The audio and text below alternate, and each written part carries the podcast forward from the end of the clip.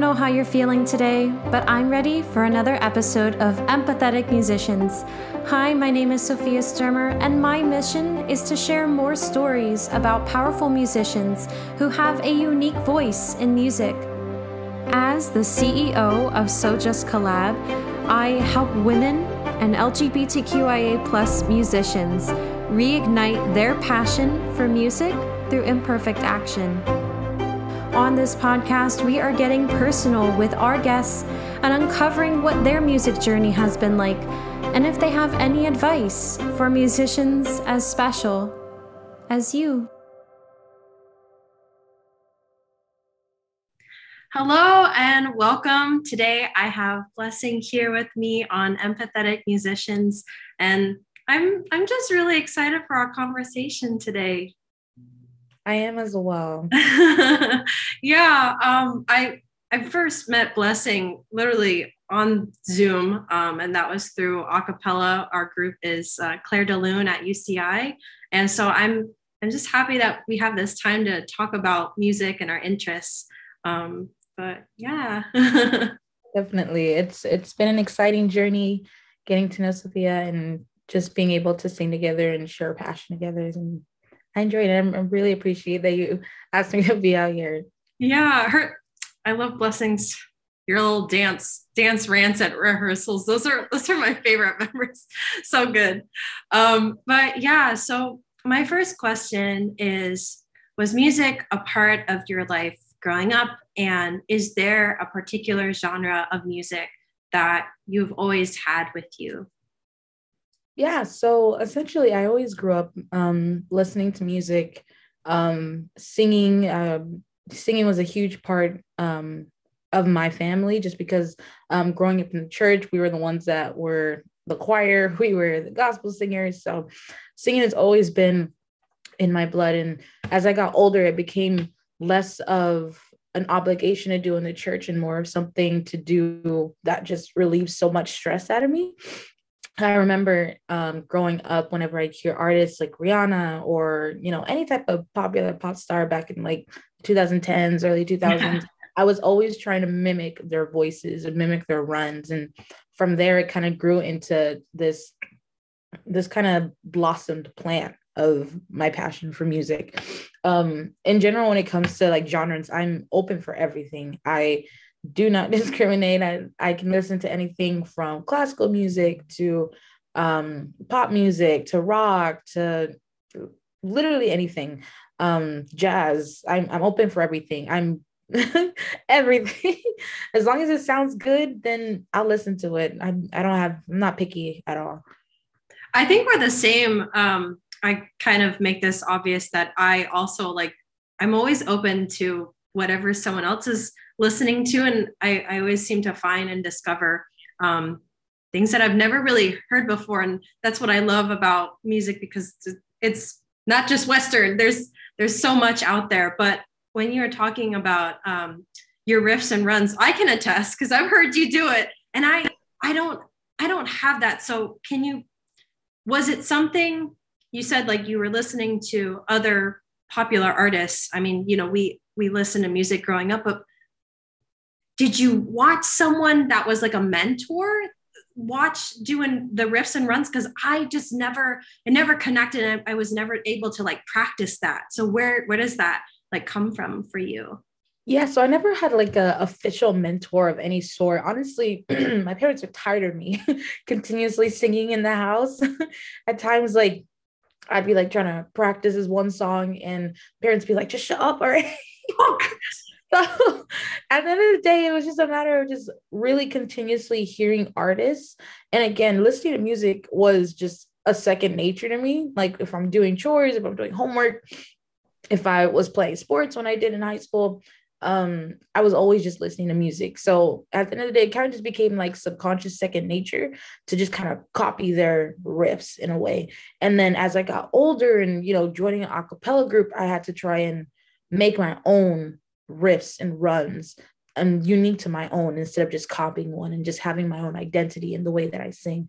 And that was just something that I had to develop, you know, just being in an acapella group and whether it was soloing or just being around other people, you know, and having to adjust your sounds right. according to what you're singing it was something that i just had to learn throughout my time in acapella um, do you think you could talk about jazz? I don't i don't know a lot of people or maybe i don't talk about it enough. I don't know a lot of people that um, really like have an appreciation for jazz. And for me i think it was probably uh, choir that we did a, a, I think a jazz night. And that was the first time i felt that's like where my voice sounds best. Can you talk to me a little bit about like if you've you know been to a jazz club or like ever been able to like sing a lot of jazz repertoire like any anything having to do with that?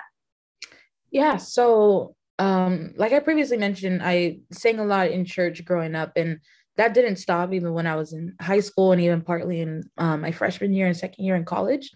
So one of the basically the choir director the music director at the church she was actually a jazz musician along with her husband so that was kind of like the my first step in the door of kind of dabbling with jazz and a lot of the music that we do it wasn't like you're necessarily like hymns it was a lot more of today's christian music where it's a lot more upbeat and kind of along to kind of accommodate for like the younger audiences yeah. that are listening to pop music but it's not necessarily christian music and being able to transform those secular music i guess you can say into Christian music, it needed to be able to be adapted in many different avenues, which included jazz. So that was kind of how I got my foot in the door of learning how to adjust with jazz, um, not even just like singing, but also um, the arithmetic of jazz in itself is very yeah the rhythms very unique. So that was kind of how I got my foot in the door of like um, adjusting to jazz. I love that. Yeah, like I said, don't don't have that conversation often. Maybe I need to do that more. Um, but yeah, so we've been talking mostly about singing. That's your instrument. What what about singing is special to you? Is there something in particular for you or I think what drew me to music in itself was it's very subjective. Anyone by definition can make music everyone's definition of what's good music is not always the case for everyone. So, like, for example, what I think is good music may not be the same for you.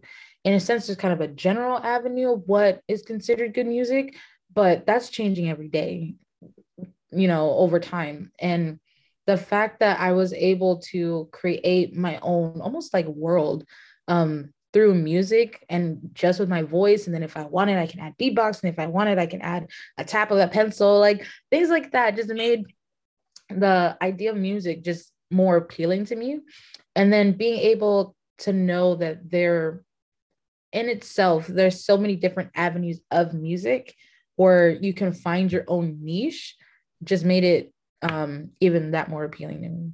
I love that. And um, again, we we share this from Clair de Lune, I could you maybe talk about uh, how you came upon like that and and acapella, and if you did acapella before you joined Clair De Lune?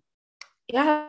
So when I joined Clair De Lune, I never really knew much of the acapella community. I, I only knew about Pitch Perfect, and given that I'm a biological science major at UCI, we don't learn much music in my major but I knew that I wanted music to still have a special place and just me being able to designate some time for music um, was one of the big reasons why I joined acapella. As much as I love my friends um, that I learned that I met my first year, not all of them knew how to sing or knew much about music. So it was really hard to be able to be like, oh, okay, like let's sing together. Let's be able to like do a duet. Like I wanted to be able to, you know, make kind of tangible music, you know?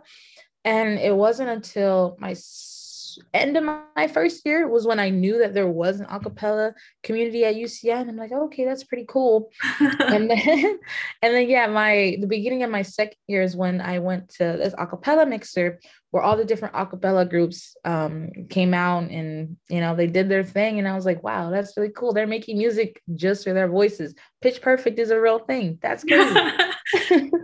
so so yeah from there it kind of just blossomed. And i was not very particular as to what acapella group i wanted to join. I just knew that i wanted to join some type of community where we can all have the shared um, love for music. And i you know eventually landed with claire david I love that. Oh my gosh. Uh, okay. So many feelings. Um, even more here. So after you graduate, um, we're we're both seniors. Um, what what obstacles do you see that will make it harder to possibly keep music as a part of your life?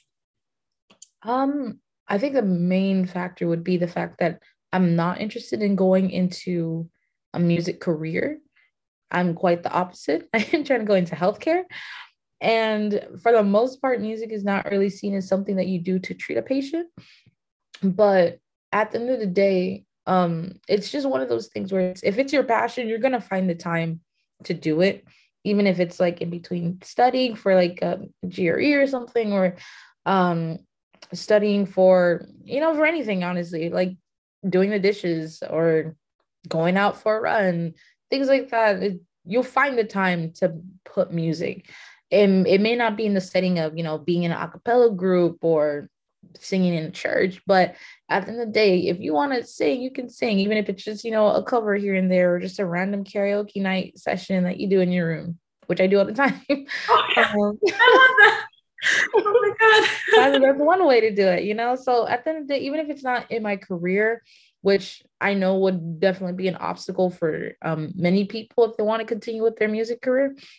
Um, I just see it more as a love that I find in doing, if that makes sense. Yeah, no, I I think um, being an adult and having responsibilities is it's it's the real thing. Um, and I think I was I was just gonna ask uh, if I invited you to go karaoke, like would you would you come to karaoke with me? hundred percent. Hopefully, I don't lose my voice. my oh my god. I need mine too. Um, no, definitely. Um, but yeah, it's hard. Um, if if you could say anything, or you know, even if it's more than one thing, is there something that you would share with our listeners today about like just your outlook on on having a relationship with music, with singing, or whatever that is. Is there anything that you want to leave with us today? I mean, at the end of the day, if you're, even if you feel like you're the worst singer ever, if singing or making music gives you joy, then do it. Don't don't let anyone tell you or put all these strings or attachment onto what music is or the joy that you find in music because at, at the end of the day it's it's your joy it's your happiness. And if music gives that to you then continue pursuing it. Even if it's not even professionally if it's just locally if it's in an a cappella group if it's in a choir club or whatever it may be there's so many different avenues for you to find your music community. And at the end of the day if that means you know setting time apart to be able to find that community then then do it, you know? Or if it means singing in your apartment at two in the morning, do it. don't, don't, let anyone stop you, except maybe your roommates. To tell you to be quiet at night. oh gosh. yeah, I mean, do what do what makes you happy. That that's my motto in life, and that applies especially when it comes to music. I love that. Well, ah, thank you, blessing. I I've I've definitely appreciated our conversation today, and I I don't want this to end. I'm serious. I'm so sad. Um, but, but thank you for for being here and for sharing literally your authenticity. Like it's so it's so good. Um, so thank you so much, blessing. Thank you so much for having me again. It was a pleasure. This podcast will be an example of how we all have different stories about how we've experienced the world of music and I just hope that you take away something from some of these episodes and feel less discouraged. You got it, and you should be able to feel confident as a musician. So much again for listening. This is Empathetic Musicians. Episodes will always be released on a Tuesday. Please leave us a review. I would really appreciate it so we can make more amazing episodes and bring you the best stories. The best thing that you could tell me is that I believe in myself as a musician.